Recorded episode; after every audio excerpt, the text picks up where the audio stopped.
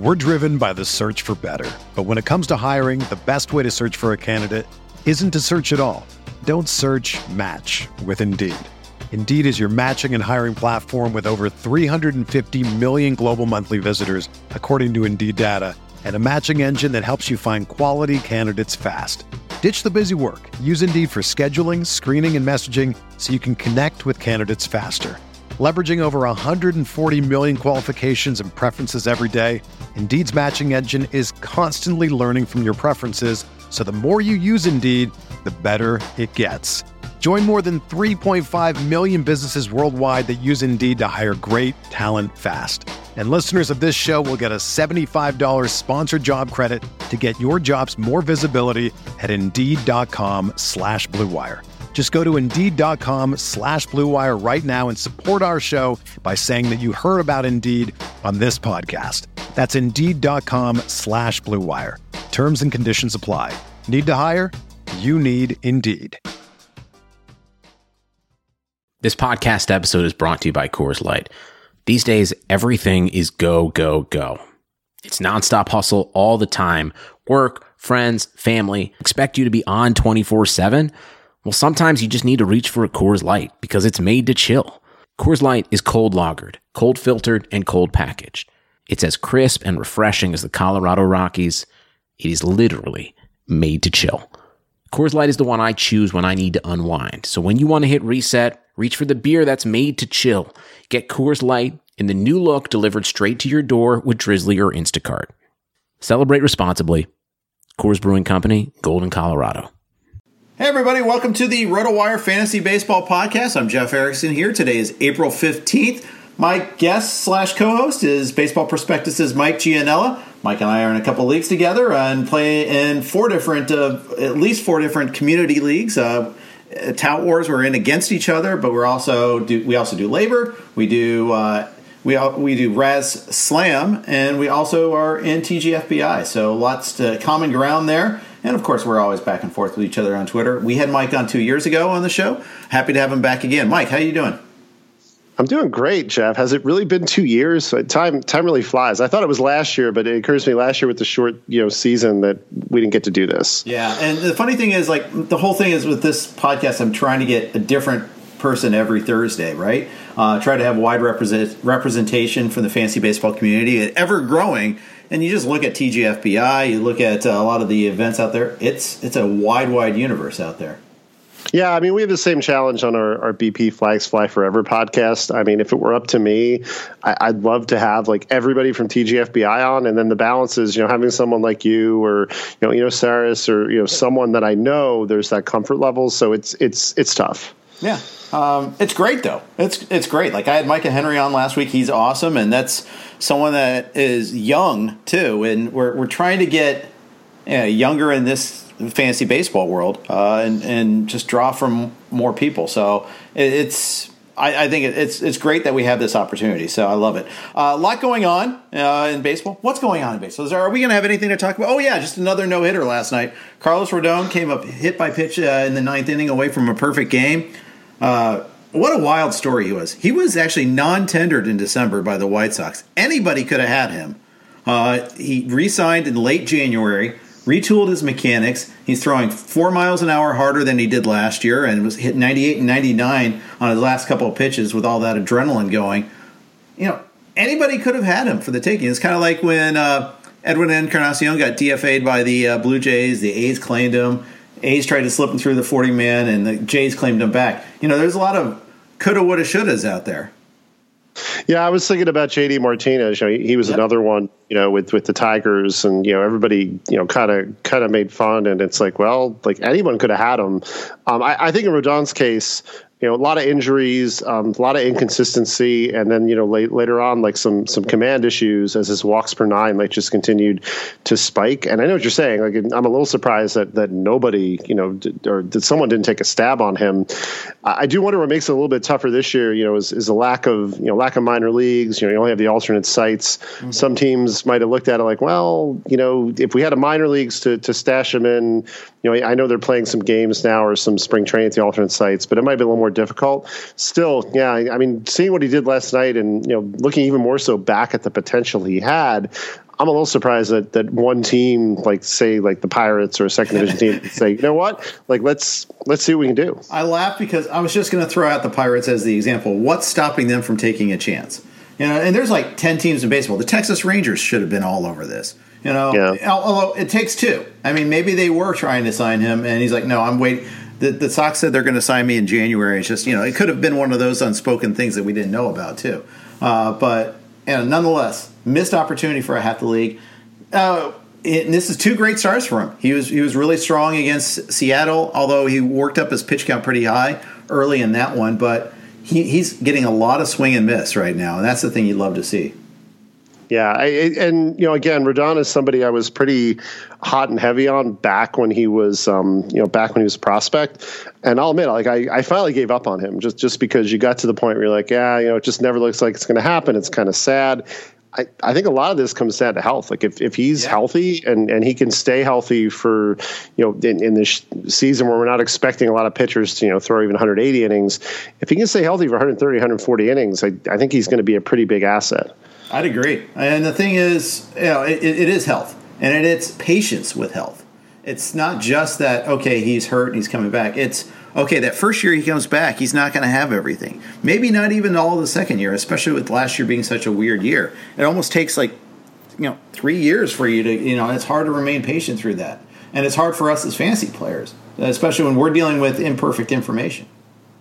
Yeah, and you know, I, I think what's tough is you know, unless you're in a dynasty with really, really deep reserve lists, you know, even in keeper, like, and this is my issue with Rodon way back when, like, there there was a contract clock, and I'm like, well, like, how how long can I, you know, keep extending him or you know, pushing more of an investment into him, and that that's what really makes it tough. The other piece too, you know, we, we see this with Don and, and Freddie Peralta.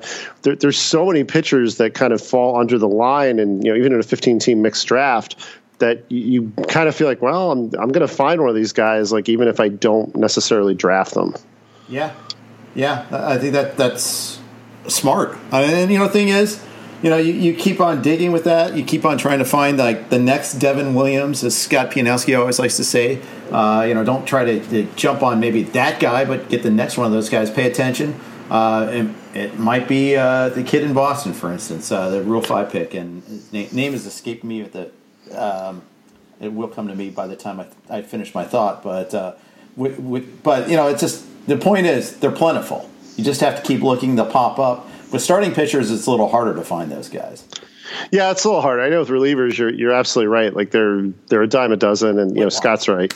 Yeah, I, I, I, I had a feeling you were talking about Whitlock. Um, I, I just didn't want to like say the wrong name. Um, Yeah. But yeah, no, you're right. I mean, starting pitchers, it's, it's a little more challenging unless you're in a standard mix. But you know, I think even so, I, I've, I've kind of gotten ADP off my brain. But like Rodon, I know was like nowhere with ADP. Like everyone, if he was taken at all, like in TGFBI or NFBC, he he was a reserve pick. Like he wasn't somebody who anyone was really even looking at. To he was someone I think people were looking at in March of like, you know what, I'll take him on reserve. I'll see what he does for a start, or maybe maybe two starts. And if he stinks or he's hurt, I I just cut him. Yeah, and you know, Liss got him in tout in the reserve rounds of AL and an AL only league. Crying out loud! Um, Yeah. just, it just shows, uh, you know, how how far off the radar he was for us this year. And he, you know, there were reports at the end of the spring training they had won the job, but you know, you really had to be kind of paying pretty close attention to that. Yeah, I agree, and and even so, like you know, as a fifth starter in an American League team, like even an AL only, you know, g- given that park, you know, I know he's got a good team behind him and an improved defense, but in that park, you're kind of like, hmm, you know, maybe there's there's better plays I can make. I know an AL tout for me, I already had a bunch of starters active, and I, I draft. I, I purchased eight. I didn't want to add any more in reserve. I wanted to make all my closer plays there. Um, I actually got Julian Merryweather, which I know you've you've praised me for offline, which you know right now he's hurt, but looked good for you know a couple weeks. Um, so some of that's just strategy too. Like you know some of that is like well, like even AL only, there's only so many like stabs I can take. Like my stab there was Casey Mize, and like for a buck. And while Rodon right now looks better, I don't feel bad about Mize. Like No, Mize has been all. Again, Mize a pedigreed guy getting a chance. You know, struggled initially and struggled in spring training too. Is the funny thing, and that's probably why you only got him for a buck. yeah, You know that also, and you know that's why he didn't get brought up sooner. Uh, but yeah, so far so good as far as that goes. That was fun to watch him against the Astros. We'll talk more about that series in a second. Um, finishing up on this no hitter, I mean, this game, There's a couple other stories in this one. Yermin Mercedes hit a ball that just landed uh, in that game, the first inning, just continues to crush. Uh, I I got him in my home league actually. I, I, that's the one place I was able to pick him up, and that was a close but spirited bid. Was he um was he UT or DH only there? Because I, I, know just about everywhere except I think ESPN leagues where he's catcher eligible. Um, he's DH only. Like so, I know I, have gotten squeezed out in most places because, like you, I love Nelson Cruz. Mm-hmm. Um, so my home league, he just wasn't an option, and most leagues aren't like Tout AL where you can carry like two DHs. So I, I really like Mercedes, and yeah, that, that's just why I don't have him. It's, it's, it's tough. Like I noticed in LABR AL, which we're not in, only two or three people bid on him, and it was because like everybody already had a DH. Um, can't reserve people there, so right. I you know, I think you, that was a big yeah, factor of that. You always say this like all politics is local, like that. That's sometimes a large part of it. Like I could see somebody looking at LABR AL and going, "Why? Why did Mercedes go for two, and why did nobody bid on him?" It's like, well, you know, it's because eight teams literally couldn't bid on him. That's right. Uh, that, that, that that's right, and you know, the thing is, in my home league, I didn't have a DH, and we have a we're a little we're we got a lot of weird rules. My AL home league, uh, you have to qualify a DH. In other words, you had to have the number of. You can't just put anybody there. It's not a utility spot. It's actually a DH spot. It's also AL only four by four, but with Milwaukee because when we started this league, Milwaukee was still in the AL, and we have some Brewers fans in the league, so they kind of lobbied to keep it. But uh, it, it, it's and it's four by four. It's instead of two sixty, we go fifteen dollars and use dime increments. Except you can buy 20, 20 players with your two, with your fifteen, or you could buy all you know twenty six, including your three reserves if you wanted to. I mean, it, it's it's pretty wild. Yeah, that is interesting. My my four by four is a little little more traditional. Yeah, so I'm I'm looking at the. I'm kind of curious to what other White Sox angles you, you want to talk about because they certainly are. Yeah. I mean, they, they certainly are an interesting team. I mean, a lot of a lot of young players there who, you know, I, am intrigued by, and then you know someone like Andrew Vaughn, where you know you you think often he did play in that game, but you know he should be on a milk carton because he hasn't played that much. Yeah, not as much as we'd like. It's like why is he up if he's not playing every day or at least three out of every four days? But uh, so that that's tricky. Uh, the other news for them is Tim Anderson came back today, and of course singled on the first pitch and has already scored a run. Uh, getting him back is a big part of that team. Yeah, I, I, think we'll talk about him later when we check into my leagues. But yeah, he, he's on one of my important teams, and yeah, it, it's good to have him back. And you know, I, the thing you always want to see with him, you know, he he's defied the the BABIP gods. You know, and, and the style of player he is, you wouldn't expect him to hit over 300, but he's done it and you know, I, I think this the skill is there. Like maybe I, I, know this has been talked about in the preseason. He might not be a 320 hitter, um, but it's pretty easy to see him hitting like 280, 290 with just just with the skill, bat to ball skills, you know, and how hard he hits the ball, you know, despite the low walk rate. Right. Uh, the other angle in this game was Zach Plesac getting crushed. Uh, he went two thirds of an inning, gave up six runs on seven hits, including that homer. Uh, went, you know, went from his ERA went from 138 to 527 all things considered, 527 132 isn't that bad in April. Uh, it's something you can recover from, but this this particular outing was brutal. Yeah, I, I mean, there, there's some pitchers. You know, I, I, know Jacob deGrom, the Erie one, is you know Cy in a full season. I think he had a 405 one of those years, not a 527. But yeah, you, you can recover.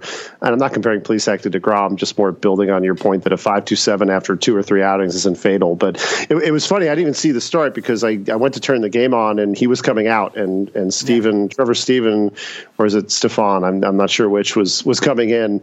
Um, so I didn't even see it. So I, I, can't even offer informed commentary on what Plesac did or, or didn't do. Um, I guess there's a good thing to say is it, he didn't walk the park, so he was yeah. certainly throwing strikes. They were just hitting it. He was giving rockets. They were they, they were all rockets. They weren't cheap hits too. That was, yeah. that was the thing that was interesting. You know, it was the first start he had that wasn't against Detroit. I mean, you could say it. From, look at it from that angle. First tough start. You know, last year uh, against the White Sox, he had mixed uh, mixed returns. He actually his last start against the White Sox uh, in September last year wasn't great. Four runs and six and two thirds, but you'll live with that. Seven Ks he still got in that one. But he crushed the White Sox earlier on in that season. Had two really good uh, outings against the White Sox, including the infamous one I think that led to him going on a night on the town afterward. But uh, uh, I, I, I don't have any Plesac this year because typically he was going sooner than I wanted to take him. Uh, I, I was pushing down Central Division pitchers in particular, Cleveland scared me a little bit, even though just because they, they the lineups they faced were so you know fantasy friendly. Um, but yeah, not not declaring victory on this one because the White Sox are really pretty tough. Yeah, I'm, I'm with you. I, I didn't have any Plesac, and I, I was lower than everybody else. But yeah, exactly. I, I don't want to go too far though on Plesac and and say he's a bum. You know, he's going to put up a four or five. I think he's a good pitcher. Um, like I was just expecting more of like a three five. You know, this year, like something in in that ballpark you know, as opposed to you know the the ERA he put up last year, which you know was a two two eight, and I, I, I think this is the thing about twenty twenty. If somebody in eight starts puts up a two two eight, you're going to look at it and think it's you know unsustainable. I think a lot of people have looked at last year's numbers and go, "Ooh, you know, maybe he can put up a three or a two nine. It's like, well, that's hard for almost any pitcher to do unless they're a true ace, and that's that's just it with Plesac. I, I think he's fine. I just don't think he's a true ace caliber on that level. Yeah, um, and I have. I mean, I'm not that far off. I think I had like like a late fifth round grade on him, uh, maybe early sixth, which could have gotten him in some leagues. But yeah, I agree. I was one pick away from getting him in TGFBI. Uh, actually, I, I, think I took a hitter right before him because I was sitting at the two spot. So I was thinking I'd get him on the way back if he came to me. He did not come to me. Uh, I, who knows? I might be. I still might. I might be regretting that later. Might, maybe not. We'll see. Yeah, I mean, maybe you can trade from and tout. I don't know who has them, but that, that's the nice thing about you know some of the leagues we're in is you can you can always make trades if you have some some FOMO. Yeah, that's right. That's right. Or play DFS. One of those two. Just hopefully you didn't play DFS last night uh, with him. Uh, he was on Larry Schechter's roster, by the way. Um, so uh, Larry Larry does trade, so it, it's possible. Um, let's move on. Uh, the other big story in baseball was the Houston Astros having five guys uh, go on the IL yesterday for the league's I want to get the, the phrasing right here. It's not necessarily, they didn't call it the COVID IL. They called it for the league's health and safety protocol concerns. If I, um, and it was, and it, it doesn't, yeah, you know, we don't really know exactly what happened here. There's some suggestion maybe they reacted adversely to the uh, the vaccination itself. Uh, Lance McCullers was pitching sick at, in his reaction to the uh, the vaccine uh, last night, although he didn't reveal that until the team until after the start. Yeah, I, I, didn't even know that. Um, that that's the first I'm hearing of that. I was kind of wondering, like, he didn't look quite right last night, and I, I thought maybe something was off. So, I mean, I'm I'm not a doctor, I, so I, am not sure what the reaction was, you know, or, or, what happened to him. But yeah, like hearing that, it's like, oh, that that kind of that kind of adds up. And you know, it was weird what happened yesterday, right? Like we the, the news kind of broke um, I think it was Brian McTaggart who who broke that news, and it could, was him or another one of the Astros yeah. um, beats. But you know, you, you, see that all of a sudden, you're like, whoa, like that that just seems like such a big thing. And then you're right, like once you dive into it, um, it's not necessarily that serious. It's not like any player is going to be out for a long period, but it's more the unknown, right? It's more the idea of like, okay, well, what do I do?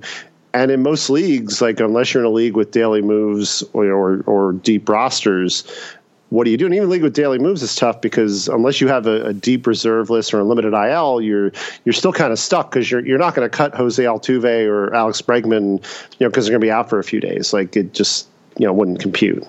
Yeah, that's right. Um, so you know the, the tough part is like you know which is tough for us is more like the NFBC or you know TGFBI and uh, uh, where you have the moves on Friday for the weekend. Do you bench them or do you hope that they come back on Saturday? That's the tough part. We're hoping to just dig for the right information on that.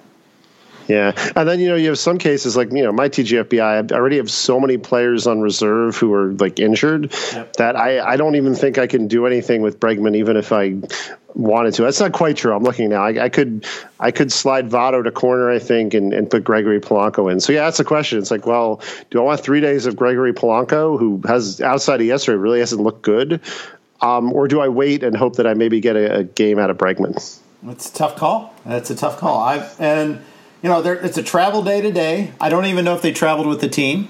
Uh, so that'd be something to, to, you know keep an eye on, and just you know get wait until the last as late as you possibly can. You just have to figure out and uh, you know exactly like who, who's going to be uh, you know who, who's going to be playing when and where. And that you know it reminds me to bring up the schedule, see if there are any day games tomorrow. I'm assuming the Cubs are at home, but it's early season. They may not. Friday night they almost all Friday is almost all. I think it's. Game. I think it's just the Cubs tomorrow, unless something has changed because of yeah, it's just the Cubs. Atlanta and the Cubs. That's that's yeah. the only day game tomorrow. Hey, it's a normal baseball day. Don't get me wrong. I love this slew of day games. I've actually thoroughly enjoyed it. You know, as someone who gets to work from home, that that's really nice, and just being able to just throw it on while I'm working. Yeah, I like it too. Um, you know, my rule about games is I kind of wish there were like two day games just in case there's a rain out. Like, so tomorrow, for example, if something, you know, goes wrong with the weather with the Cubs and you've got nothing, then it's like, ah, like I was kind of banking on that one game and, and now I have nothing to watch. Yeah, that's true also. You may, you may just have to do work or something. I don't know. Ugh, yeah, God forbid. Yeah, can't allow that. Um, okay. But uh, you know, l- looking at the Astros as a whole, they got swept from the by the Tigers. So it wasn't just yesterday. I mean, you mentioned Casey Mize earlier. He threw a gem. Uh, then Jake Odorizzi got, was getting homered against repeatedly uh, by Akil Baddoo and, and, others and friends. Uh, and then yesterday, of course, uh, McCullers didn't have his best stuff, and he, he got knocked around pretty good. Yeah, isn't it funny how like a week ago we were all talking about how bad the Athletics were, and I, I think I heard you and Scott Jenstad. I know Scott's an A's fan, and mm-hmm. you know he he was despondent over the A's, and you know a, a week later uh, the Houston gets swept. They're they're six and six. Uh, they're they're in third place. You know, coming into today in the in the AL West, and uh, the A's are right there. The A's are a game behind them. The Angels are seven and five. It's wide open again. It, it just things things change in a hurry. Hurry. That's always the thing with April, right? Like we're we're always like looking at what what recently happened, but it's just we're still 12 games in. Like there's still so much that's that's going to change. Red Sox have won nine in a row after getting swept by the Orioles, but they're losing today to Michael Pineda getting shut out two nothing in the sixth. Uh, you know, things can change really quickly in this game, and that, that's yeah. part of the beauty of it. I have Pineda on the bench in, in the one league I, I have him in, so I'm a little bummed out. I, I moved him just because of uh, the the uh, postponement on Monday, and I wasn't sure it was happening, you know, with uh, with the staff there. Sure, you know, in a situation like that, what do you root for? Do you root for him just knowing that okay, yay, I, will have a good player, or you, do you want him to like not get the win just so you feel a little bit better about not having him active? I mean, I'll be, I'll be honest. If he could have the good performance and not get the win, that would be the best of both worlds. Like if he goes, you know, six innings, gives up a run, and it's a no decision, mm-hmm. then you're kind of like, okay, well, you know, he had the good outing, but I, I didn't lose a win because you know wins and saves this year. We we know saves in particular, like they're so precious, like they're so hard oh, yeah. to to come by and figure out. So if you leave a win on your bench, if you leave a good outing on your bench, you're like, yeah, whatever. I mean, it happens. If you leave a win on your bench, you're like, ah, I really, really could have used that. Oh, I left David Peterson on my bench yesterday in three leagues, ten oh. Ks and a win. Well, but but I mean the thing about that, I mean I, I can't say I blame you. Like I, I, I had him active in LABR NL because I had to, but I I don't blame you. Like he looked yeah. bad. Like there, there was no reason to to really start him unless you're in an NL only. And even then, like if in LABR, if I could re- could have reserved him, I, I might have. Yeah, well, and you know, originally he was scheduled to do Monday against the Phillies, and then then this weekend against the Rockies in Coors Field. And then, of course, the, the suspended game happened on on Sunday. They decided to bring Stroman back, uh, you know, t- in two days instead of making him wait his full five days. That pushed Peterson back. So he instead he gets this one start. Still, Phillies knocked him around last time. Have a lot of good right-handed bats. You're like, eh, I don't want any part of that. Uh, but you know, at least I'll have two stars from him next week, and he'll probably stink, but that's all right. Uh, I actually do like him. I, I like his I, skills a little bit. Yeah, I, I, do too, and it's it's really funny because I've heard a lot of people be like utterly dismissive of Peterson, and I don't oversell him. Like he's he's not the Ian Anderson, you know, Sixto no. Sanchez level by by any means, but he has a future as like a, an SP3, SP4. Like he he's got decent enough stuff that he's not just a you know if it works out, but he's not a fringe garbage pitcher. I think we kind of saw that last night. Like he he went out and dominated a, a, pretty good lineup. Like it wasn't like he you know went out and dominated the Rangers or, or the Pirates or you know a crummy team. Right. He outdueled uh, Wheeler in this one. It was it was pretty impressive. Uh, so by the way, that rain up today means deGrom has to go in Coors Field instead, uh, and Eflin gets pushed on another day too. But uh, that that you know I, I'm big on Eflin this year. I have him in a lot of places. Yeah, I mean, he's one of my biggest FOMO guys. Like I, I really liked him coming in and, and somehow got him nowhere.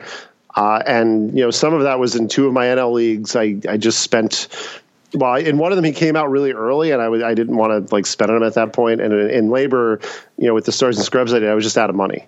Uh, so yeah, little little FOMO with him. I, I, really wish I had him more than I do, which is I don't. yeah, yeah, that, that, I hate it when that happens. Uh, you know, and that that's that, that, that, yeah, but you know what? That's why why DFS exists. You know, I, I feel like yeah. better than that than adding yet another league. Yeah, it's it's, it's funny. I, I you know Vlad Guerrero Jr. I, I thought he was overpriced everywhere, and I don't have him anywhere, and I play him constantly DFS because I really like him. You know, as a player, I I just didn't you know want to pay like you know the thirty plus he was going for in salary cap draft leagues, or you know the the fourth or fifth round price that he was going for in draft leagues. Right. Got a handful of injuries to go through real quick. Uh, Byron Buxton out of the lineup again today. He's dealing with uh, mild like soreness in his hamstring. Uh, they, they keep on trying to downplay it. There, are you worried at all? I think you always have to worry a little bit with Buxton, just just because you know I, am not a believer in injury prone, but he is a player who you know plays hard. You know we, we know his history. We we know he's you know I, I think my bigger with Buxton he's going to come back too soon, and aggravated and miss a long period, like, look, we, we know the talent is there with him. We, we know he can potentially be a great player. He's just never outside of, I think, you know, and I'm like looking up as we're talking. I, I think outside of one season, yeah, he's never played more than like 92 games in, in a season. So that, that's the piece you're always worried about with Buxton. Um, I, I don't think this injury is necessarily going to, you know, keep him out for that long. I just hope he doesn't rush back. Yeah. Well, and today sitting out is an, uh, maybe a, a, good illustration of the Twins' desire to be that way too, because there was tightness in his hamstring. He, you know, there was a lot of uh, if it mattered, he could have sort of talk, you know, or something like that. Mm. Um, not that I, am I'm overstating the case of what the, what the phraseology they use. They didn't use those words, but um, yeah, you know, I, I think that is they did a good job of kind of using some restraint with him. Although when you have him in a league, you don't like seeing it. But then again, maybe you do because you're getting him in the long long run. Uh, let's keep moving on this one here. You mentioned Julian Mer- Merryweather. Uh, you have him in AL Tout Wars. He's on the IL. Is it Jordan Romano again? I mean, they haven't actually announced a closer, have they? No, they really haven't. And like even with you know Merryweather as great as he's looked, like he he never was really announced as the closer. It still feels more like a, a situational uh, team. If anything, because of what happened with Merryweather, I'm less re- I'm more reluctant to just buy in Romano and say he's the closer. I would guess he is, and and you know it's one of those situations where hopefully you didn't drop Romano if you had him already. Um, you know, outside of like a standard mix. Um, I, would have to think Romano's a favorite just because the, the bullpen is is thin enough. You know, I know some people like Dolis, but I, I, I have to think it's Romano. But yeah, I wouldn't necessarily, you know, if he was dropped, like put it put a big fat like FAAB bit on him, assuming he's going to be the guy. Yeah, I'm with you on that one there. And correct me if I'm wrong, but Dolis came into the game yesterday in the eighth inning of that Yankees game. It was a tie game, but you know that that's that's a, a tiny indicator of like how they intend to do the usage. Yeah, I think that's right. You know, I I, I would guess, and you know, the, the, thing with Romano that, that got everyone a tizzy with Merryweather is, you know, Romano came in in that one game a couple weeks ago, you know, faced the top of the Yankee order, and then you know Merryweather facing was four, five, six in that game. People like, oh, you know, Romano's facing the best part of the order. It's like, well, I mean, the Yankees four, five, six hitters aren't slouches. It's no. not like you know they yeah. brought Merryweather in to face like the the bottom of the Rangers order or, or something like that. So, yeah, I, I I'd guess it's Romano, but it, it just such a I, I kind of look at that bullpen. It, it, could be David Phelps. It could be Ryan Borucki. I I, I, I got to think it's going to be Romano though. But again, I wouldn't go like whole hog on him. Yeah, I'm with you on that one. Um, and probably wasn't dropped yet in most leagues anyhow. So we'll see. Kendall Graveman got the save today against the Orioles. Rafael Montero pitched the sixth. I have Montero in one league, but we could see this one coming when he blew yeah. the save uh, the other day against the Orioles in their first doubleheader on Tuesday. Uh, now, now this is another seven inning game. This is uh, the first game. He pitched the sixth, and Graveman pitched the seventh. Yeah, so um, I, you know, you were mentioning like uh, young people, um, you know, or people who are, are kind of worth following. Um, I, I want to mention him, and I don't want to get him wrong. Um, so it's it's Mikey Ajeto of Pitcher List. I don't know if you know who that is. I do. Um, but he he was all over um, it's D Y S T H Y Mikey uh, on Twitter, by the way. Um, he was all over Graveman, like very early, like at the beginning of the season. He's like, "This is for real." You know, he he's throwing 99 out of the bullpen. Um, he, he's the guy. He's going to take over. It's not going to be Middleton. And I have to admit, I was middle. I thought it'd be Middleton um, before you know, if, if they made a move or replacement. So yeah, I, I think Graveman is is the closer now, and I, I, have him in three leagues. Unfortunately, I don't have him in tout. I'm kind of kind of bummed about that. I, I kind of knew it was going to be him and didn't bid aggressively enough like the, the first week, but. Yeah, I, I, I think Graveman is is the guy, and, and the skills are there too with him that I, I don't see him giving up the job, like barring barring injury. Yeah, uh, yeah. It, you know, I, I tend to agree with you on that one. There, I mean, I think it's his now, and so possession is nine tenths of the law, as Chris likes to always say on the XM show. Uh, it's pretty clear that's the hierarchy. So we'll see how it goes. You know, Marco Gonzalez got his first win. He looked terrible in the first inning of this game, uh, and then shut him down for four more innings after that. And you know, I don't love seven inning doubleheaders. I, am okay with it. You know, I, I, had another Twitter thread going. It's like, give me the seven. I'll take the seven inning doubleheaders if we get rid of the man on second base in the extra innings. That's how I feel about the, those new rules. What do you think? Oh, I could not agree more. I mean, I I, I get the seven inning doubleheaders, and, and honestly, if you really are interested in making games shorter, not that I want this, I'd rather have all seven inning games than the goofiness of a runner on second base in, in the tenth inning. It, it's so give me ties even. I, would I'd rather take a tie after say 11 or 12 innings than than this. It, it, just doesn't feel like baseball. It feels you know almost like having a home run hitting contest or you know a, a pass you know punt and kick competition in the NFL. It just doesn't quite feel right. Yep. Yeah. I I I just. I, I understand that you don't want to like tax the bullpen too much, but my goodness, there's 13 pitchers, 14 pitchers on every active roster now. How taxing can it be? Yeah, I, I again with, I think with COVID last year, and you know it, it being more prevalent and, and, cases being higher, I I understood. This year, right now, makes some sense, but as we get into the, you know, hopefully, you know, we don't need to get into, you know, Andrelton Simmons and all that. Hopefully, as the majority of players, you know, get vaccinated and and COVID's less prevalent in MLB, then this won't be an issue. So right. I, I kind of wish they could change this mid year. I, I just know they won't. Right. Well, I, I kind of think these are here to stay. I think they're. Yeah, I, I think so too. I, I like a lot of rules, you know, that are often considered temporary emergency rules in all walks of life. They have a nagging tendency to stick around. Yeah, I mean, it, it, it, could be a chip in, in the next CBA, um, but it doesn't seem like something the players are necessarily going to push back on. And I, I, I, think the the intent of both of the rules makes sense. Like, I, I kind of get the idea if you're a player, you don't want to be playing a regular season game that's five or six hours long. I know it rarely happens, but I, I, I, get that. I just wish again. I just wish there were a better way to fix this than the runner on second in, in extra innings. Same, same here. Another injury note: Max Fried goes on the IL. Uh, speaking of rule changes, uh, he hurt himself running the bases. I mean, I'm I'm kind of a mixed emotions here, though. I mean, pitchers should be able to run. I mean, running isn't really a skill. You know, you know. I, I, I guess maybe there's a burst issue, maybe something like that, but. I, I don't think this is necessarily a bullet point in favor of the uh, universal DH, even though I'm in favor of the universal DH. Yeah, so I'm with you, and the reason I want a universal DH is pitchers stink at hitting. Right. And and you know we, we talk about entertainment and all that. I don't want to watch a pitcher. Yeah, I know once in a while, like Jacob deGrom hits a home run or Jake Arrieta hits a home run, but you know, it, it's like the once in a while, you know, a position player pitching, there's a 95 mile an hour fastball. Generally, it's just not entertaining. Um, yeah, and as far as the injury piece goes, I, I get it. Like pitchers, you know, sometimes get hurt. I, I feel like it's anecdotal though, and it's just one of those things where, like for example, when Eloy Jimenez got hurt in spring training, nobody shouted, "Oh, he's a bad fielder," like he shouldn't play the field. There, there should Actually, be multiple. Well, okay, I, I missed that, I guess. I have some White Sox stands that were that way, and honestly, he he's does have a rep as a bad fielder.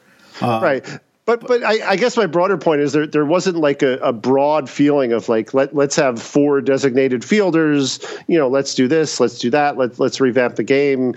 Um, I don't think pitchers should hit because they they stink at hitting. You know, as far as the injury thing goes, I, I feel like that's very anecdotal. And yes, pitchers do get hurt batting. They also get hurt fielding though. And you know, should should we have designated fielders or like a, a dead zone around the pitcher's mound because pitchers are that valuable? Because we're driven by the search for better. But when it comes to hiring, the best way to search for a candidate isn't to search at all. Don't search match with Indeed.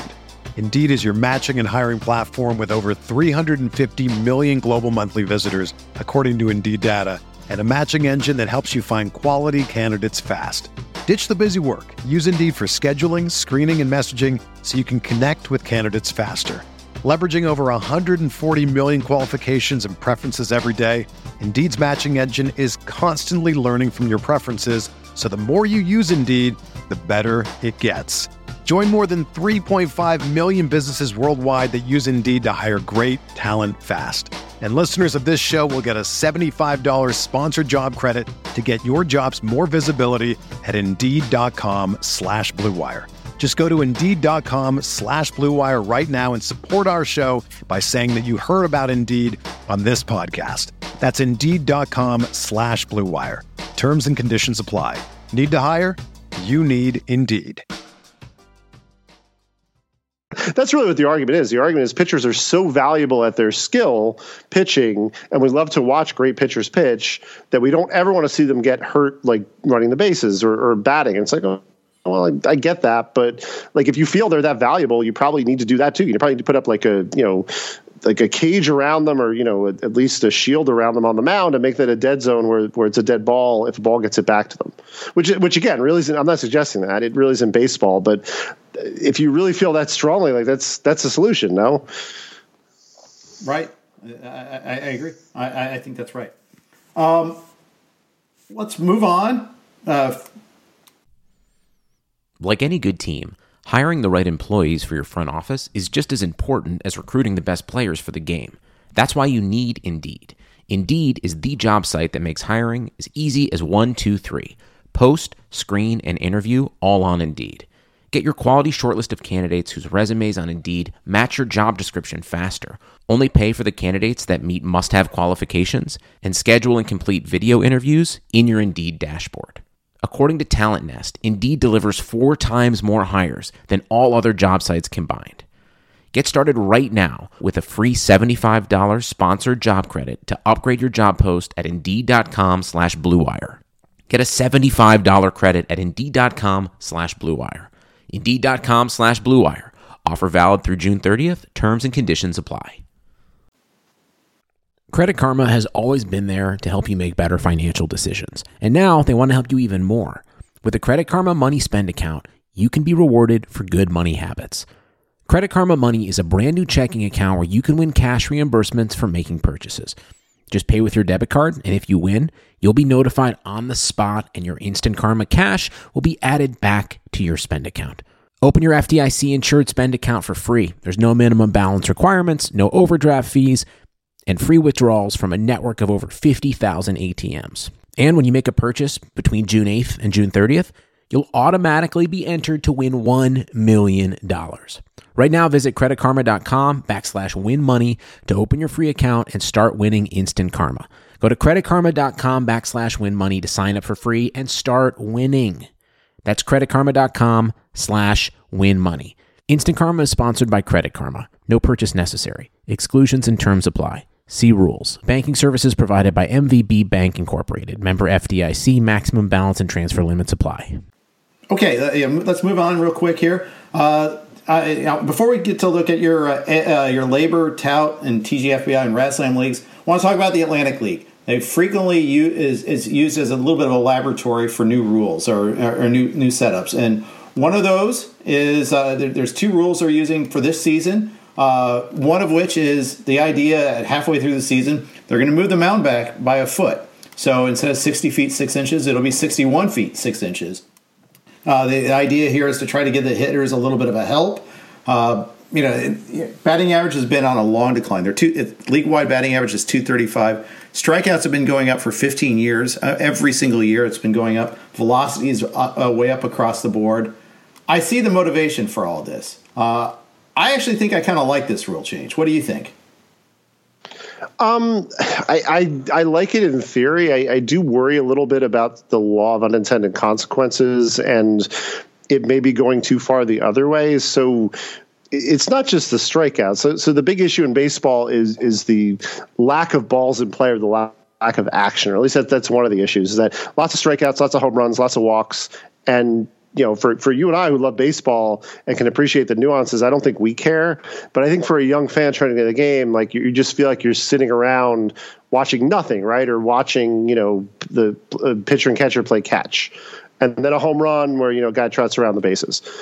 So I feel like you're fixing part of the problem where you're, you're lowering the strikeouts. But unless you're going to revamp, like, you know, the ball or, you know, move the fences back 40 or 50 feet, so that there's more doubles and triples as opposed to home runs.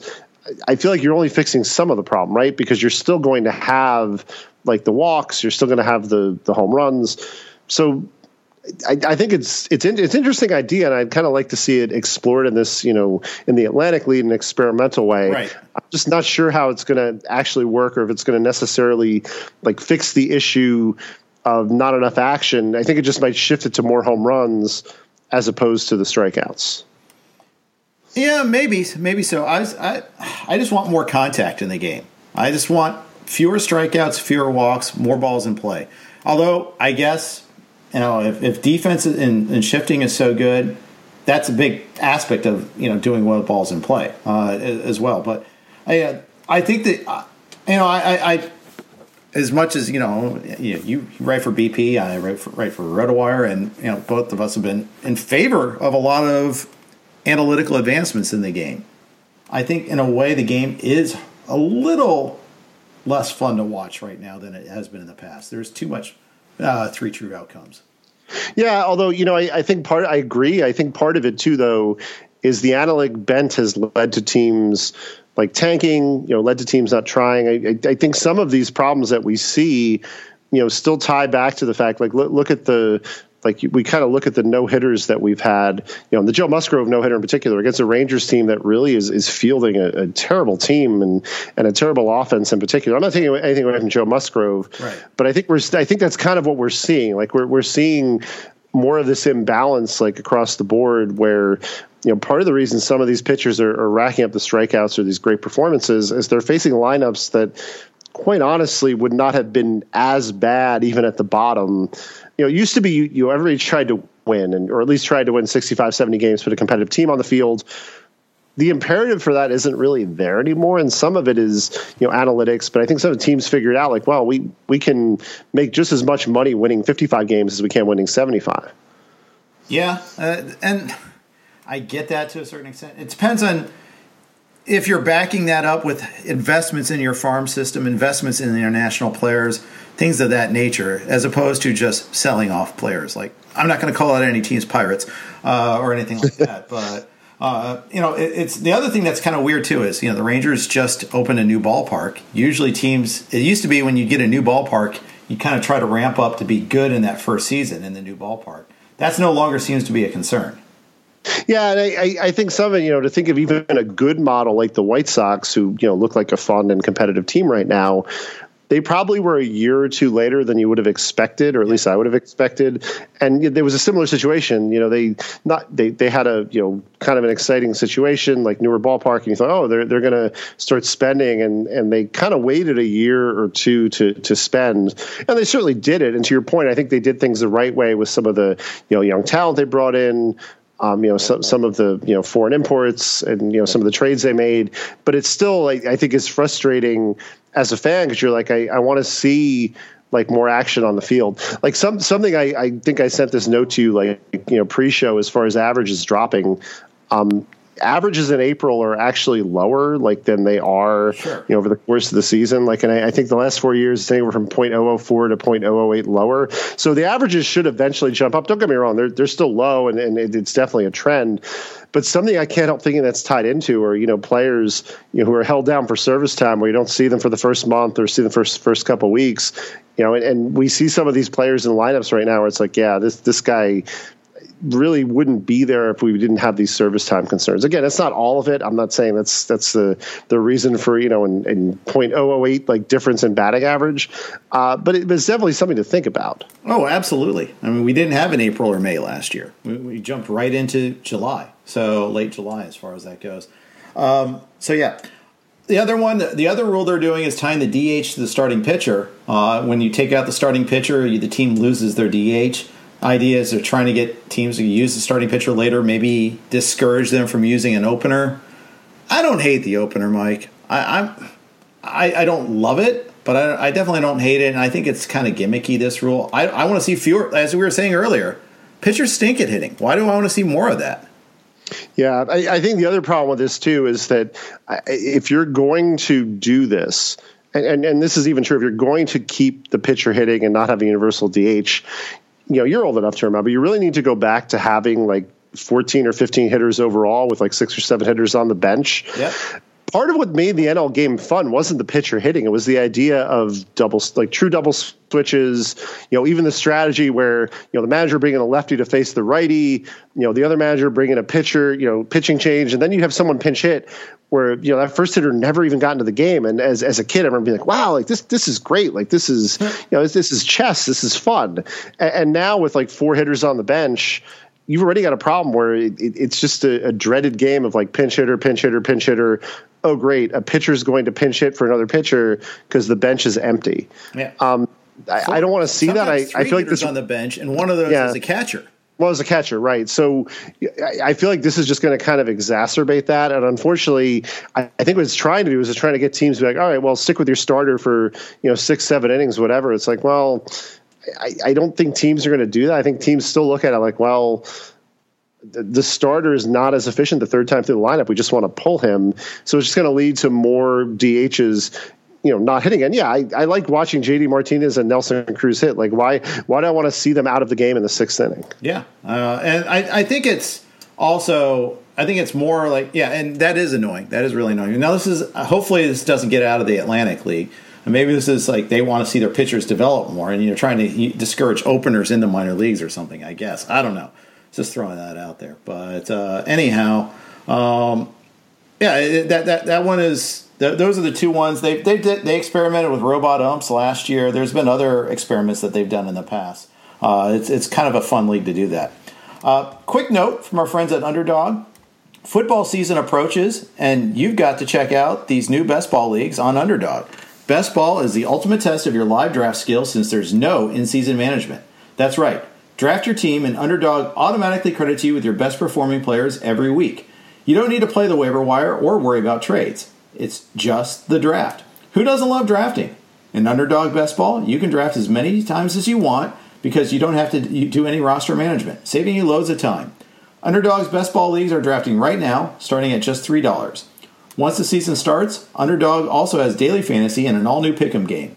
Go download the, download the Underdog app now to get in on some best ball before the season starts. And our promo code ROTOWIRE with your first deposit, and Underdog will honor a money back guarantee during your first month. Love Underdog or get your money back with promo code ROTOWIRE. Search Underdog in your app store and enter promo code ROTOWIRE. All right, I'm with uh, I'm Jeff Erickson. I'm here with Mike Gianella from Baseball Prospectus.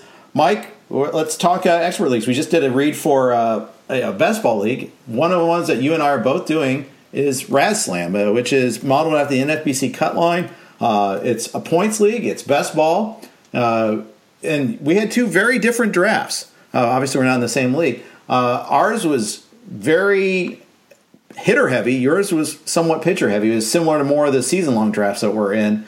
How's it going so far there? Uh, it's going okay. I, I think I'm in I'm in a tough league in the sense that um I, I think I'm in fourth or fifth. I'm I'm pulling it up now. Uh, but I'm I'm kind of on the yeah I'm in fifth, but I'm like 71st overall, which isn't bad. Like given how many teams there are, you know, overall at all the RazzSlams. Uh, you know, I've had some injuries early. Uh, Bellinger, you know, we, we mentioned Bregman. Uh, but the funny thing about the approach, you know, you mentioned this with pitching. So I, I didn't take pitching until like the seventh or eighth round. I think Zach Greinke is my ace. Uh, but I, I, went deep in pitching, so I have Steve Matz. Like I have a couple other pitchers like that who have have worked out really well, and, and that's kind of the key to these contests. Is yeah, the, the, the players on top are certainly important, but it's the volume that matters. And you know, if you can get some like plays late, like Steve Matz, someone I wouldn't have touched in a non best ball league, but a league like this, I'm like, well, you know, if he works out and there's still something left, great. If there isn't, I cut him in the first FAAB period, which which we just had on Tuesday. Right. And so, who did you end up getting uh, uh, in FAAB, and who did you end up cutting? I was more conservative in FAAB than I, I should have been, um, perhaps because I I didn't get that much. Um, I cut, let's see, uh, Julio Teheran. Like I mostly cut injured players. So I cut Kirby Yates. Um, unfortunately, you know, he's he was my easy first cut. or second closer. Yeah, so yeah, most of my cuts were easy. Like so, I cut Kirby Yates. I cut Julio Teheran. Um, I cut Josh Lindblom or Lindblom. I, I cut Joakim Soria. Um, and then uh, I cut Orlando Arcia, who I was I think was my last or next to last pick. So yeah, they, and players I got weren't that exciting. Um, uh, I got Donovan Solano, which again in this in this league. Uh, where where volume kind of matters and also hot hand matters. It, it's nice because if Solano's a great week, I, he's in my lineup. If he doesn't, you know, he replaced Arcia and he's probably just on my bench. Um, I, I, got a Trevor Cahill. Um, probably the one big player I got was Kendall Graveman, who I got for a buck. we were just talking about him, uh, and he was my eighth choice of like all these different like closers that that were on my list. So I, I was pretty happy getting Graveman for a buck. I think he's going to wind up closing. Yeah, that's why you fill out your seventh and eighth options. Sometimes they, they work out, and especially in, in a best ball where you want to have every single roster spot being employed in some sort of form. Uh, yeah, I, I, I, think that's great. Uh, I picked up Lou Trivino and I picked up Zach McKinstry, uh, McKinstry, uh, which that one went unopposed, which frankly I was a little surprised about. Uh, that I, I, got him for I, I, way overpaid for him, kind of for one fifteen, but I, I, I know playing time is the concern with him. But again, yeah. it's kind of it's best ball, so all it has to t- do is like get a hot week, and uh, he can if he's not making outs and he gets you has two or three good games, that's probably going to be good for your for your lineup that week. Yeah, but best ball really makes you think differently because yeah, like in, I, I, think in like other leagues, you're like, oh, you know, if he's if he's a flash in the pan or if he's a part timer, he's not worth it. But you're absolutely right. Like all it takes is if, if McKinstry's worth it for two or three weeks and, and, has a strong strong two or three weeks, that that's great in this kind of league. Yeah, uh, it is. It is. So uh, you know that that's uh, that, that's what I end up doing. Uh, I went. I'm just. I'm middle of the pack in my league right now. Probably middle of the pack overall. Just mediocre start so far. Thought I was. I was off to a pretty good. Actually, mediocre last week or so. The first week or so of the season, I was doing. I was on on fire, but I guess that's why we are only two and a half weeks into the season.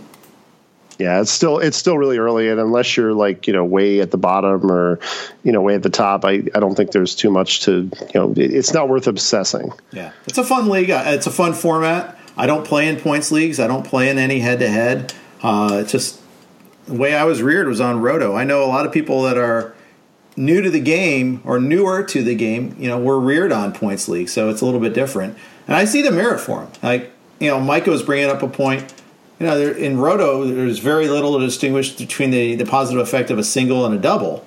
Uh, however, you know, minus, you know, of course, you're, you know, double and triple, uh, you know, gives you greater RBI and run expectations, but the actual hit itself, there's no difference, and yet they're they're clearly better outcomes.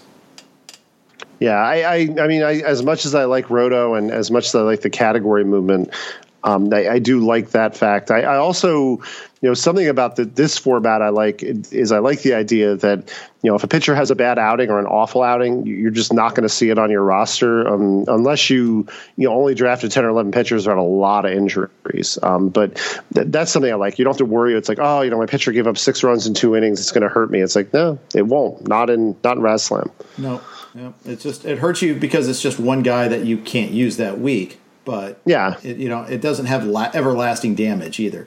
Unlike the Plesac outing yesterday, which will leave a mark for a while. Uh, so that, that, mm-hmm. I think that's the difference there. All right, let's move on to T- uh, same platform, different format. TGFBI, uh, also being run on the NFBC platform.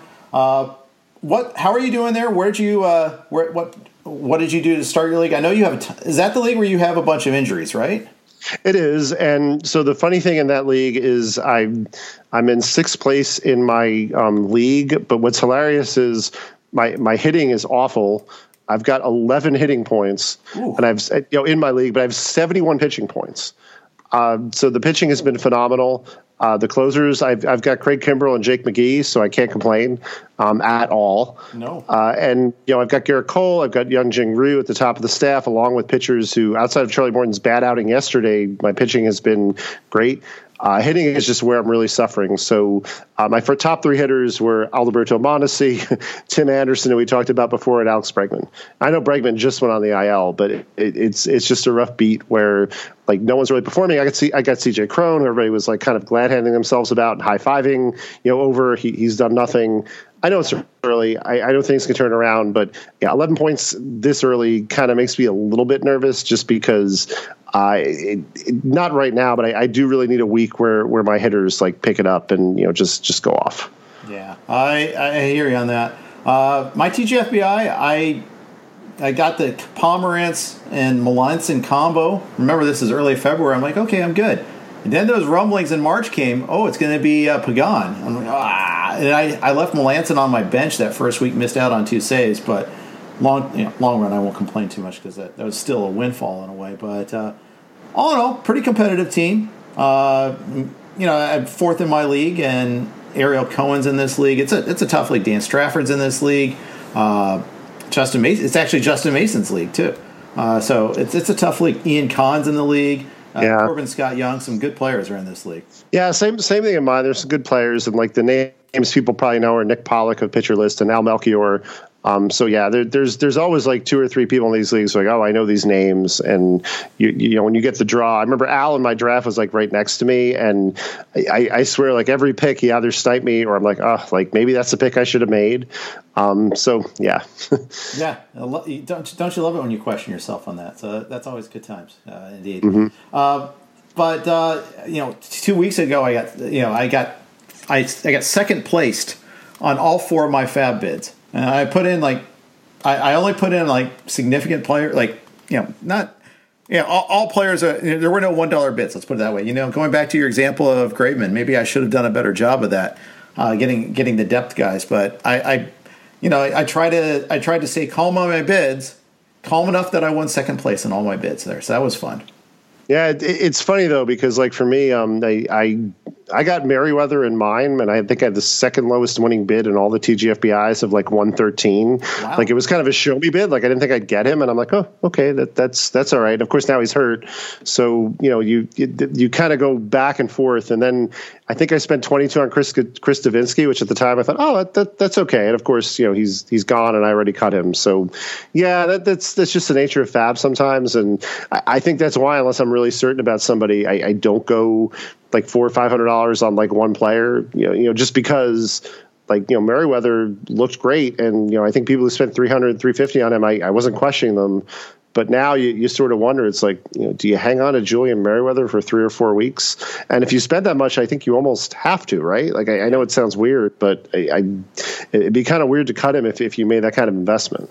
Right, all right. I, I, I get you on that. I, I kind of feel the same way. I mean, I, I you know, in theory, we should be arguing that cost is already sunk. If he's truly yeah. valueless, valueless, he's, send him away. But he's not truly valueless. He's just out right. right now. When he comes back, he could go back to closing games, for all we know, unless, unless you know Romano runs with it and goes seven for seven or something like that, which also could happen, by the way. But in which case, then I think then then you're a lot more justified in making that quicker cut.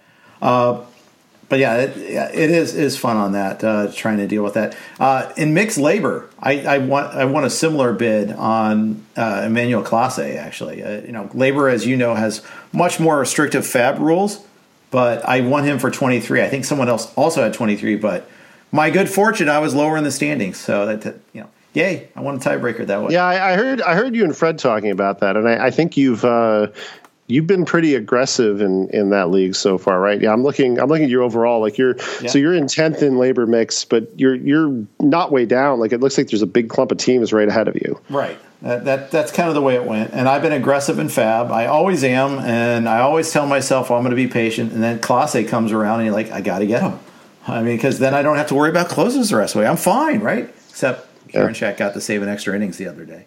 But uh, I, I think that's only because Clase pitched the day before. Yeah, it, it, again, closers are so unpredictable. Like you know, we're, we're all talking about the Marlins, and you know, I'm, I'm looking today as as they're playing. It looks like Dylan Floro is is into close, and, and you're just like, yeah, I'm, I'm pretty sure it's still you know Yimi, but you're you're just yeah, shaking. He pitched the last two days. That's why. Yeah. Oh, okay. That that's why. So that, that makes some sense. Yeah, I, I didn't actually didn't even realize that. Yeah, he got the save yesterday, and then in that extra inning game, he went like one and a third. I may have been oh, the okay. last three days. Point is, I think he's down today. Uh, yeah, and it's it's April too, and you know it's April coming up the short season, so teams aren't going to you know push someone you know it, it, to the extreme. Yeah, and meanwhile the Braves have blown the bases with no outs against Floro too, so there's that. Same thing as AJ Minter is the guy that blew the save for the Braves in the in the top of the ninth. I think it's because Will Smith had been active the last couple of days. So. Oh, okay, that makes sense. I think that's the case. I need to double check on that, make sure there's no injury. To Smith. Yeah, I'm laughing because you were talking about TGFBI. So I, I, told you pre-show, you know, I sat Michael Pineda, and of course, because of the uncertainty, because of the cancellation on Monday, of course, he goes out and seven innings, three base runners, six strikeouts. So yeah, I, I feel great about that. yeah, uh. good times, good times indeed. Yeah, Will Smith had pitched four of the last five days, so I'm not surprised. You know, he was out, and Chris Martin on the IL. That's why Minter got the chance, and coughed it up, gave up two runs, and now it looks like Floro is going to do the same. We'll see about that. Um, finally, uh, we still have two more. Let's go LABR. I was doing the commentary on Zoom for Baseball HQ's first pitch Florida uh, while you guys were doing the AL LABR salary cap draft, uh, and it was no NL, excuse me, NL LABR uh, salary cap draft, and it, I, I, was watching you do your thing, and you were going stars and scrubs, which is because I compete against you in Tout Wars. I, I, think you had been more of a spread the risk guy against me, so I was like, oh, this is different. This is different, Mike. I like it, but it's different. Yeah, I, I, think some of it was the nature of the online room, and, and some folks were not getting to their bids fast enough. Yeah. And you know, honestly, there's one or two players that I, like. I, I like Walker Buehler, but I, I kind of wish I had like two pitchers, like in, in the fourteen, like the thirteen dollar range, as opposed to Buehler. Um, the same thing with the hitting. Like I, I, think it was Wil Myers at the end. Wil Myers been good, you know, pre-injury, but like there were one or two hitters I kind of wish I had instead of just him. But yeah, honestly, it, it's worked out better so far than I would have expected. And and some of that is like some of the the low end Brewers I, I've gotten like Travis Shaw playing. Um, even Erik Gonzalez, you know, I, I, know, you know, if you're in a mixed league, like who cares about him? But he's playing enough um, with the Ke'Bryan Hayes injury that that for an NL only at a buck, he he's been productive. You know, eight runs batted in, and you know, average hasn't hurt me. And then the pitching side, um, you know, Jacob deGrom forgives a lot, but it's not just him. Like it, it's for the most part outside of Chad Kuhl um, I've gotten some pretty solid performances from like my back end pitcher. So it's early, um, but you know it, it's better to be doing well early than than doing poorly. And like right now, I'm sitting in in second place, although it's precarious. I, I could be in you know fifth by the time uh, today's over. But yeah, I I'm pretty happy with the start, given the stars and scrubs. It hasn't gone the other way where I've got like two or three injuries and the scrubs like aren't playing. Like outside of Josh Rojas, who I got in that league for a buck before the hype even started on him most of the scrubs have worked out. At a buck, you're like, well, you know, if he didn't work out, like, so what? I'll I'll find somebody else at some point. Right. Uh, now, closers. I mean, that that's you know, when you when you did your draft strategy, you kind of had to kind of something had to give, and for you, it was closers. You, you have Daniel Bard, uh, and you know he hasn't had that many opportunities. The Rockies appear to be one of those special bad teams, but you know, I think there's a lot of people like that in your in your league. It's not like you know, having two two saves this point in the season isn't such a bad thing. Yeah, I think I'm. I think I'm sixth or tied for six in saves, and, and it is because there's extremes. Like there's a couple teams that have like 11 or nine saves, and a lot have zero, one, or two. And yeah, I, I wish I had another closer. And you know, I, I kind of drafted you know Sean Doolittle like, and this was when this is early. This is when Amir Garrett and Lucas Sims were both hurt. Thinking, well, if they're both hurt, he might like you know pick up a save or two. He hasn't, um, but he's actually looked decent. Like the velocity's been yeah. up, and I'm not expecting saves from him at this point, but yeah, I, I you kind of live with those relievers in an NL only if they're not getting saves. Um, the one person I'm probably going to cut this week is Andrew Miller, just because he he's had a couple of shaky outings, and I think that's a slot where I can kind of speculate on on somebody and, and hope for the best. Yeah, I, I like that. Uh, made any trades yet? Has anybody traded yet in this league?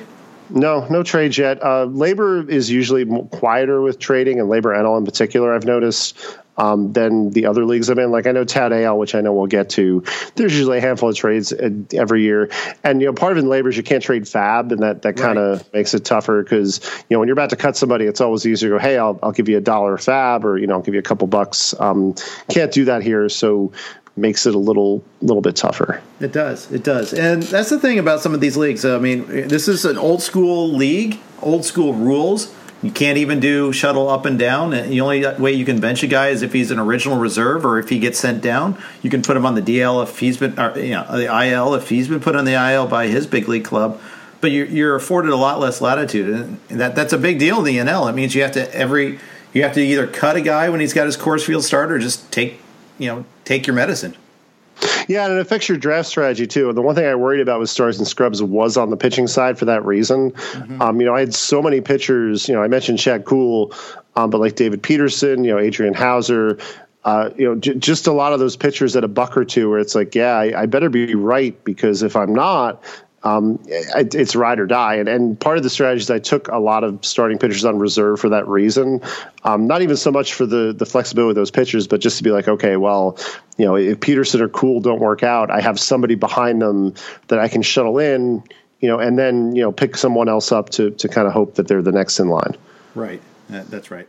finally, the one league we're in together is uh, AL Tout Wars. And uh, last, like I said, last year you were more of a spread the risk guy. I don't think you were that this year, if I recall correctly, though. Yeah, well, last year, remember, I, I did the nine reliever strategy. Oh, yeah, that's right. I, I, thought about doing it this year, but I, I decided not to. Although I, I, did build my prices to, to kind of be contingent for it. I think I wound up spending 54 on pitching. Um, so I it is more of a stars and scrubs. I got Mike Trout for 50, um, but I also got Luis Robert or Robert. I, am not I'm still not sure Robert. which for, for 28. It's Robert. Um, but yeah, it's closer to stars and scrubs. Like it's not quite as as heavy. Um, probably the the big mistake I made there is I, I kind of wish I had another like like high quality middle infielder. I've got Freddie Galvis and Jose Iglesias, and I know they'll play, but it's ugly.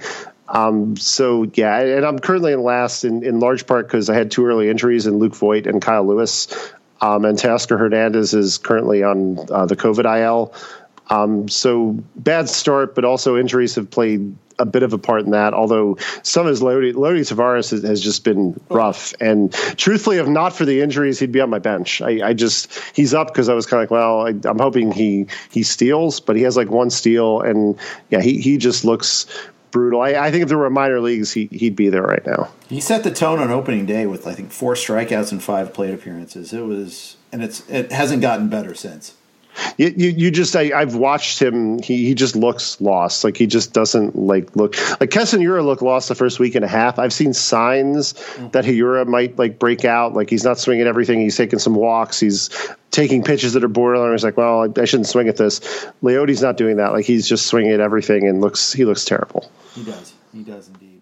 Well, maybe we can find a way to make a trade here. I'm I'm thoroughly average in that league so far, middle of the pack. Uh, three, you know, Bloomfield, uh, Glennon, Rick, and Liss are all kind of like, uh, you know, you're kind of trading first place on a daily basis. Those are the three teams. I'm just pretty mediocre in that league. It'll hopefully it'll change.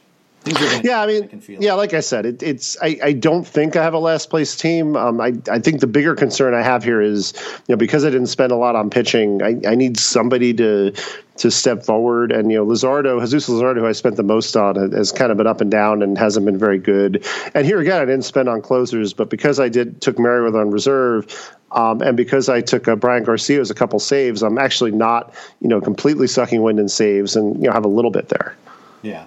That could, yeah. I think that's the play there. I'm hoping Cesar Valdez gets me a few, and Liam Hendriks actually starts getting more saves, and then I can have some flexibility there. So we'll see about that. Um, so that's kind of a industry wide update on some of our leagues. Uh, Mike, what are you doing at BP these days? Uh, I'm still doing the FAAB review, although this this year I'm focusing more on a TGFBI just because it, it's like a league of leagues, and I, I think tout and LABR, while they're interesting, sometimes it, it's too much inside baseball. Um, TGFBI because there's so many people playing, it, it's more interesting to look at like what 28 or 29 different leagues are doing. And then I'm just doing like a kind of a weekly like freestyle column. That this week's column uh, just was sort of my usual like it's really early, like don't panic, don't don't overreact. Although I did yeah I did make the point like you you can trade. I, I think sometimes people are afraid to trade April. I, I don't think you should be. Like if you have a deficiency and you know reasonable person to work with you, there's no reason not to to do that. Yeah, uh, I think you're right about that. Uh, and it's always tough, like making those cuts early on, especially TGFBI and FBC, where you have no DL slots. You have to actually make that decision. Okay, I got this injured guy. Do I stash him, or do I uh, try to make it? You know, try to make it through. It's not always easy to do. Yeah, I agree. And you know, TGFBI is tough because there's no, you know, LABR and tout. There's that unlimited IL, so you, you can just stash and stash and stash. Um, you don't even have an IL in, in NFBC formats or TGFBI, so you have three or four injuries early. You know, obviously, if it's it's someone like Mondesi, I mentioned before, you're you're going to keep him. Um, but like I, I cut who did I cut? Like I cut Jordan Hicks because I'm like, well, honestly, I get it. He'd be a closer in a month, but I, I can't like wait a month on him when those reserve slots are precious. He's sitting on my reserves in, in, in TGFBI right now as we speak. Uh, yes, I, I, fully understand that uh, pressure. Uh, well, well, for me, I, I, stashed Bobby Witt there, so it was a kind of a, decision between Witt and Hicks, and I was like, you know what, I, I would rather wait on Hicks. I mean, Witt a couple weeks and see what happens there. Uh, I have both Hicks and Pomeranz, by the way, and you know, and and Alvarado on my bench, and Wade Davis. I, I need to I was hoping Yeah. one of those would get a little bit more definition, and I could roll with it there and cut the other, But, we'll see. But but I, but you know, Pomeranz is useful because even like a bad six starter in a 15 team mix, I'd almost rather roll with Pomeranz. completely. and particularly early, like early on when when relievers are getting more wins, like left and right, you you might get lucky with a win. Like you were, you were mentioning Pagan before. Um, in the one league I had begun, like getting those two wins early from him was yeah, I wanted the saves, but those wins were nice. Wins are so precious. It's it's amazing when you do projections in the in early you know in draft season. You add two wins to a guy's projection. It's it is it's not adding two dollars to his projection. It's adding like ten, or maybe maybe I'm overstating it. It's, it's adding five. It, it's it's a big it's a big bump. It's not just like oh one equal you know win equals one one dollar. It's it's more than that. Yeah, absolutely. I mean, th- those wins are those wins are gold. And, you know, I, I think I've heard you and Fred or, or someone else on your podcast talk about this. Like we we lose so many wins now and, and saves to like free agency where, where just nobody gets them. So if, if you manage to have that like you know Pomeranz win in your active roster as opposed to your bench, that's that's huge. Indeed, it is. Uh, and you have the podcast as well. Yep, Flags Fly Forever. Uh, me, John Hegglund, my co-host, who's also in in TGFBI and tout, and, and quite a good player. He was uh, he won his uh, TGFBI and was in that League of Champions. And then Samuel Hales, our, our producer. So yeah, we, we do that every week in season. And what day is that up? Uh, it's usually on Fridays. We, we record Thursdays. I'll actually be recording that uh, tonight. Hopefully, my voice is not uh, not too hoarse at, at that time after doing the show with you. I appreciate you doing that. Mike, great stuff as always. Great to catch back up with you. Uh, thanks for joining us today. Yeah, thanks, Jeff. Hope to be on again soon. You bet. Mike Gianella, everybody. Uh, you know, obviously, uh, go go get check him out at Baseball Prospectus. Follow him on Twitter at Mike Gianella, uh, and listen to Flags Fly Forever. This has been the RotoWire Fantasy Baseball Podcast. Please subscribe, rate, and review. We do appreciate you. Uh, and we'll uh, be back at you again tomorrow with Todd Zola and Clay Link with two star starters. Thanks for listening.